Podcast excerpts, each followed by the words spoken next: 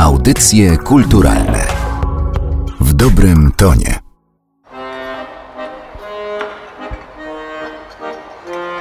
Jest październik roku 1937. Hańba, krakowska zbuntowana orkiestra podwórkowa, śpiewem i muzyką nadal piętnuje nieprawość, gwałt i wszelkie bezeceństwa otaczającej ją rzeczywistości. Nie tak dawno temu ukazała się jej druga długogrająca płyta Będą bić.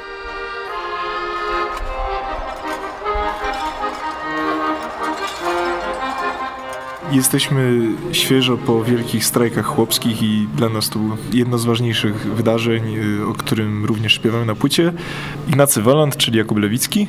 Poza tym trwa wojna w Hiszpanii, która w 1936 roku dopiero wybuchła, a teraz toczy się niestety na pełnych obrotach. Postępuje, że tak powiem, dalsze umacnianie władzy czy pozycji pana marszałka Śmigłego Ryca, także to są chyba takie trzy najważniejsze rzeczy, które się dzieją, czy wydarzyły w ciągu ostatnich kilkunastu miesięcy. A co w 1937 robili członkowie zespołu Hańba po zagraniem koncertów i nagrywaniem kolejnych płyt gramofonowych? Wydaje mi się, że głównie cały czas to robimy, czyli jeździmy, jeździmy gramy koncerty. Płyta jest świeżo wydana. Adam Sobolewski, czyli Mateusz Nowicki. A grając koncerty staramy się cały czas wymierzać pewien policzek, mniej lub bardziej sążnisty, czy to władzy obecnej, naszej polskiej, czy też właśnie generalnie niesprawiedliwości w Europie, otwierać szerzej ludziom oczy na to, co się dzieje na zachodzie, na południu i na południowym zachodzie. Bo wydaje mi się, że płyta Będą bić jest momentami przynajmniej zagrana szybciej niż e, płyta pierwsza i zastanawiałam się, czy to dlatego, że musieliście dostosować repertuar do sytuacji takich, że gracie koncert i trzeba nagle go szybko przerwać i szybko się zwinąć, bo ktoś tam chce was złapać. Nie, repertuar jest dostosowany do tego, co się dzieje dookoła, czyli będą bić wyraża się nie tylko w tekstach, ale też w muzyce. Znaczy przynajmniej tak chcieliśmy, żeby również muzyka obrazowała to, co nam leży na sercu. Wojna dała nam wolność, braterstwo, demokrację Lecz zapomniała wojna na kolację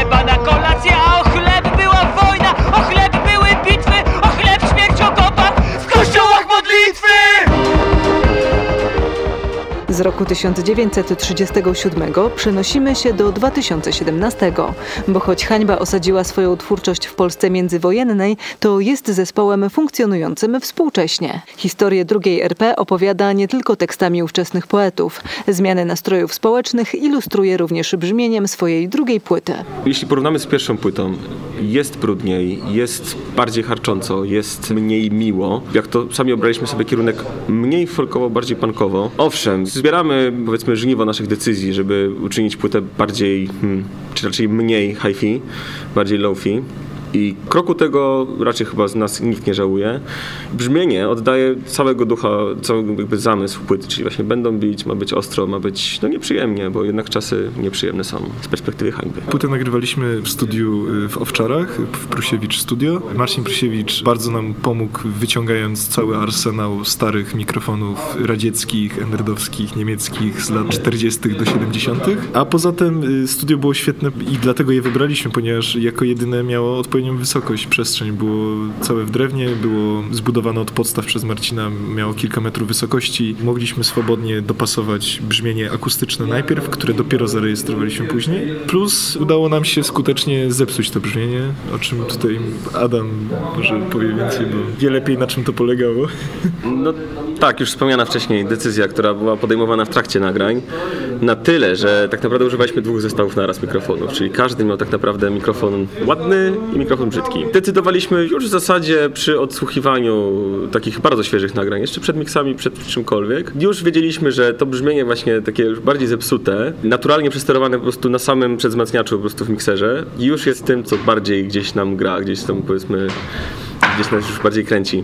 I ostatecznie właśnie poszliśmy w tę stronę. Mieliśmy możliwość zarejestrować płytę taką samą jak pierwsza, czyli też ładną, no ale jednak zdecydowaliśmy się, że nie. Płyta jest, no, ze względu na to, w jaki sposób została nagrana, ale też ze względu na to, jakie teksty tym razem wybraliście do zaśpiewania, jest y, cięższa w odbiorze. Czy to też jakby jest znak taki, że zbliża się gdzieś tam katastrofa? Czy to już w 1937 roku można było przeczuwać? Na pewno tak, bo tekst, y, który kończy płytę tematycznie, czyli puste samoloty Jerzego Jurandota jest dokładnie z tego okresu i pan poeta Jurandot już czuł tą katastrofę, która kryła się za militaryzacją, za zbrojeniami, za dehumanizacją wojny, która już była widoczna. Chyba bardzo właśnie ludziom ten 36-37 rok wówczas otworzył oczy, że to już nie będzie wojna, nie będzie siedzenie w okopach, tylko będą czołgi, będą samoloty, niewidzący się wrogowie będą strzelali do niewidocznych, ukrytych wrogów. Więc ta groza jakoś już gdzieś była w ludziach i wydaje nam się, że bardzo chcieliśmy, żeby ją oddać z jednej strony, a z drugiej strony to będą bicie szersze i nie dotyczy tylko właśnie grozy wojennej czy jakiegoś końca, ale też dotyczy ogólnych trudności codziennych i tego jakby poczucia trwającego klinczu, którego chyba się nie da rozwiązać, bo wtedy szalały wszelkiego rodzaju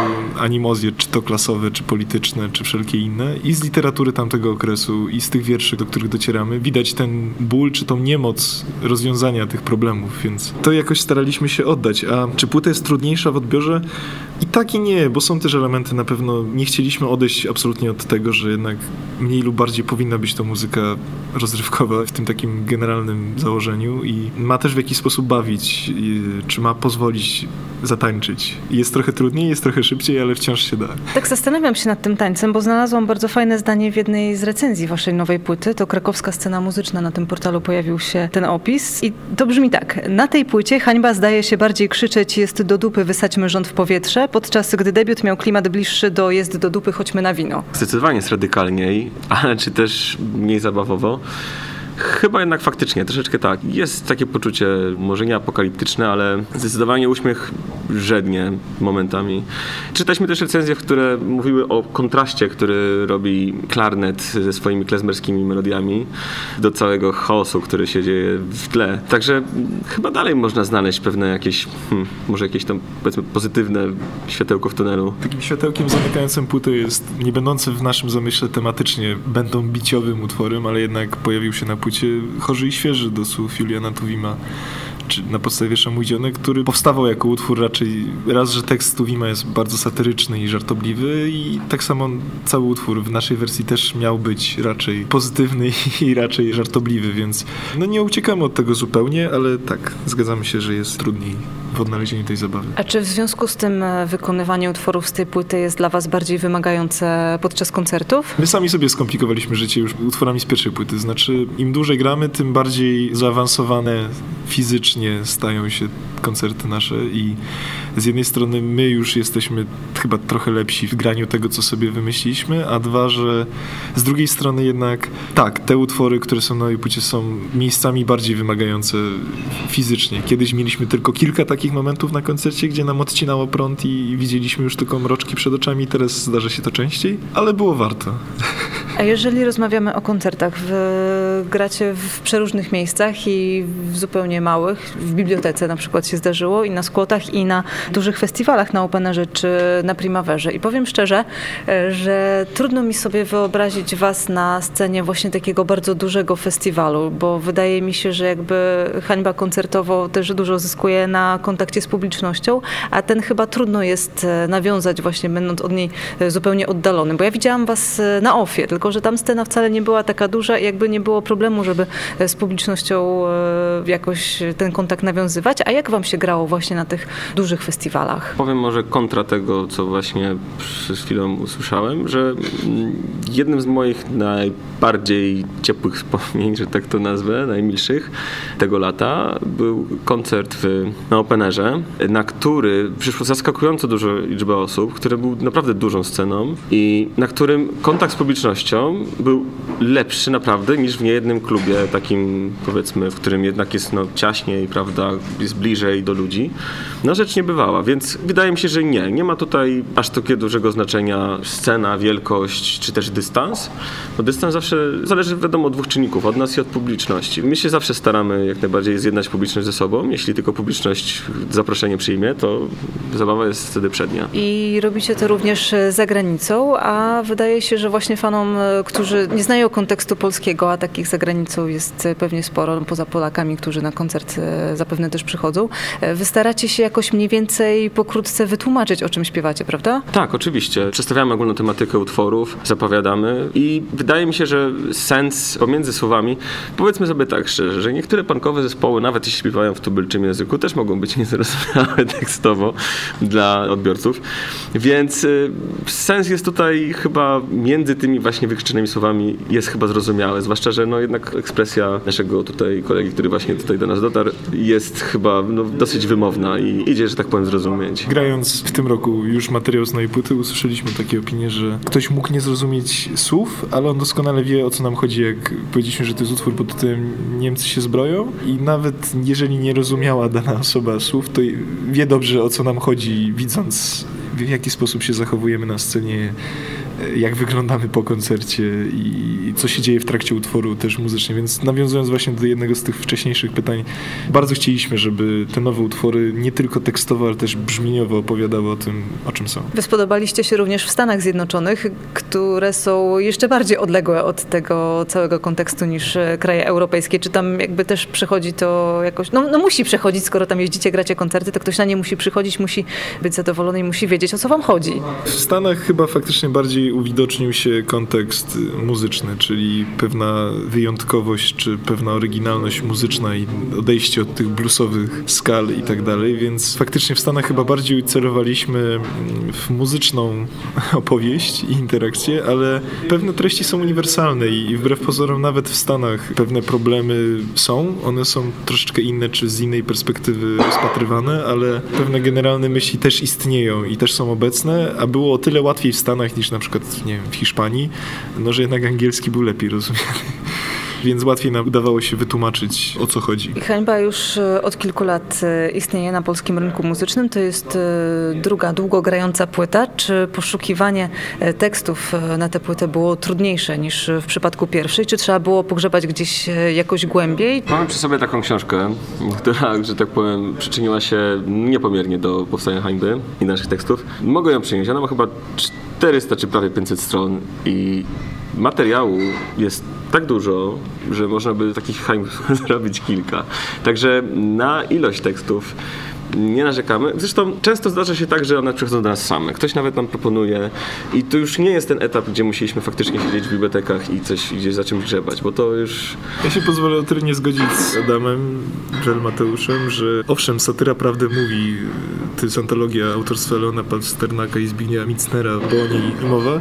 Jasne, jest fenomenalnym, była kamieniem węgielnym tego zespołu i zbiorem fenomenalnych satyrycznych tekstów, ale teraz jest o tyle trudniej, wydaje mi się, że szukamy konkretnych tekstów, znaczy o pewnej tematyce konkretnej. I to nie jest tak, że o czymkolwiek chcemy śpiewać, bo wtedy faktycznie tych tekstów jest mnóstwo, ale jednak chcąc wynaleźć pewne treści lub szukając tych najlepszych, jednak zaczyna się to ostre poszukiwanie, więc wciąż zdarza nam się prowadzić taki typowy, żmudny research biblioteczny i robimy to sami, więc nie jest tak, że korzystamy na przykład z pomocy historyków czy nie wiem, filologów, tylko to jednak jest nasze zaangażowanie, plus część uzupełniająca, czyli teksty, które tworzą panowie tutaj siedząc obok mnie, czyli Mateusz i Andrzej sami, która mniej lub bardziej stylizowana wpisuje się w cały kontekst i tematykę. I oczywiście nie można zapomnieć o tekście pod tym Polak Zbrojny, który napisał dla nas Ziemowit Szczerek w wyniku nietypowego nieporozumienia. Nieporozumienie polegało na tym, że gdy tworzyliśmy pierwszą płytę i, i, bardzo zależało nam na tym, żeby książeczka miała formę właśnie taką bardziej książkową, żeby był wstęp, prolog, poprosiliśmy Ziemowita, żeby właśnie nam ten wstęp napisał. Użyliśmy słowa Ziemowicie napisz tekst na płytę. Ziemowit z dumą i radością miesiąc później ogłosił nam, że napisał nam tekst na płytę, który okazał się być tekstem piosenki, a niekoniecznie wstępniakiem. Ale poprawił się, napisał również wstępniak, a tekst wykorzystaliśmy kilkanaście miesięcy później na Będą Bić. Na Będą Bić tym motywem przewodnim ostatnim jest e, poza chorzym i świeżym przemoc i udało się znaleźć tych tekstów tyle, żeby całą płytę wypełnić i ja wiem, że co jakiś czas ktoś was pyta o to, czy faktycznie w międzywojniu było tak źle. No ja też o to chciałam zapytać, czy to faktycznie było tak źle, jak to wynika teraz z płyty Będą Bić. To ja się może przedstawię, nazywam się Andrzej Zamenhof. Dokładnie jak było w międzywojniu niestety nie wiemy, ponieważ nie żyliśmy w tym czasie, ale czytając powiedzmy źródła z tamtego okresu, ostatnio na przykład dużo y, czytałem tutaj y, dzienników z, z tamtych lat. I, albo na przykład ja ostatnio jestem na bieżąco z lekturą e, Filipa Springera 13 pięter, e, w której to książce jakby przytacza wiele fragmentów tutaj powiedzmy źródeł z tamtego okresu. Akurat mówi tam o, o życiu w Warszawie i to jest właściwie dość smutne, bo Warszawa wtedy jednak była, znaczy cały czas jest tak naprawdę, wydaje mi się, że wtedy też była e, mimo wszystko no, największym miastem i takim największym takim ośrodkiem. I czytając tamte fragmenty, to już wydaje mi się, że żyło się bardzo źle. I mówi tutaj o większości społeczeństwa i nie mówi tutaj właśnie o, powiedzmy tutaj jak to właśnie Philip Springer ładnie wyliczył, że to było 2% Warszawy, które chodziło na bale, spotykało się z pułkownikami, chodziło do knajp i miało jakiś powiedzmy realny wpływ na życie tutaj e, polityczno-społeczne, tylko mówi o tej właśnie większości, o tym zwykłym ludzie, o którym my staramy się śpiewać, no to czytając o ich warunkach mieszkaniowych, o tym, jak ich traktowała na przykład potem policja, na przykład jeżeli protestowali, to wydaje mi się, że żyło im się dużo gorzej niż teraz. Gdzieś oddali niesie się ten krzyk. Nie ma za co jeść i pić. Już policja zbiera się, trzeba kończyć, trzeba biec. Idą w ruchu mowy pały, idzie wojsko! Krzyczy tłum, karki w dół, ręce w górę, stać pod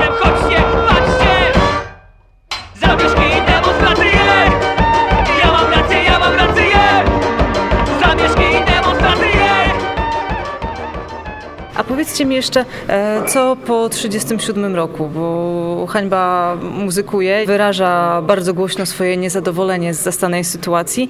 Czy muzycy, coś co się z nimi może stać? Czy mogą trafić do miejsca odosobnienia, o którym również śpiewacie na płycie Będą bić, czy będą gdzieś próbować wyjeżdżać za granicę, wstąpią do wojska? Co może się z nimi wydarzyć? Na przykład nie wiemy, bo zniknął nam gdzieś akordeonista i klarnecista zarazem, Wiesław Król. Za bardzo nie wiemy, co się z nim stało. Być może właśnie trafił do takiego obozu i właśnie od niedawna zastępuje go Tadeusz Król, jego brat. Tak, y, albo kuzyn, nie wiemy do końca. Panowie słabo porozumiewają się po polsku, pochodzą z, ze wschodnich terenów i ich pochodzenie etniczne jest nie do końca wyjaśnione, ale to też jest druga RP. Natomiast y, nie, nie wiemy. W tym sensie nie wiemy, że i bardzo lubimy tą niewiedzę i bardzo lubimy ten trzymanie w niepewności słuchaczy, że to jest fikcja literacka, która się dzieje i która się toczy i Znaczy się, nie zapominajmy, równolegle, mimo że 70 lat wstecz. Więc e, 80 lat też, tak. Więc kryjąc się za tym sztafarzem niewiedzy, bo czas linearnie sobie płynący w świecie hańbowym niestety nie przyspiesza i nie wybiega do przodu, mówimy pomidor i nie wiemy, co się wydarzy po 37 roku. Ledwo słoneczko uderzy W okno złocistym promykiem Budzę się chorzy i świeży Z antypaństwowym okrzykiem. Z antypaństwowym okrzykiem. Z antypaństwowym okrzykiem